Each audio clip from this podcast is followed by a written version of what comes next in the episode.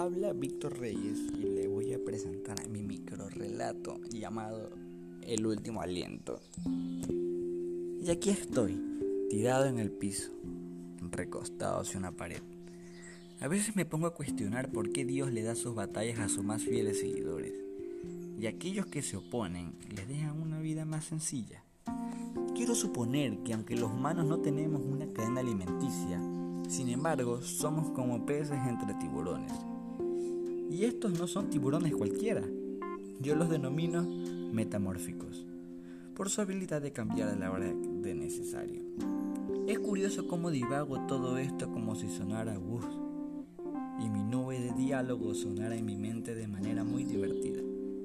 Me siento como perdido, difícilmente logro concentrar mis pupilas en una sola cosa para poder enfocar algo. Veo particularmente todo borroso. Si fuera sincero conmigo mismo, siento que puedo leer en aquel momento en el cual me drogaron, pero ¿qué es aquello que no me deja avanzar?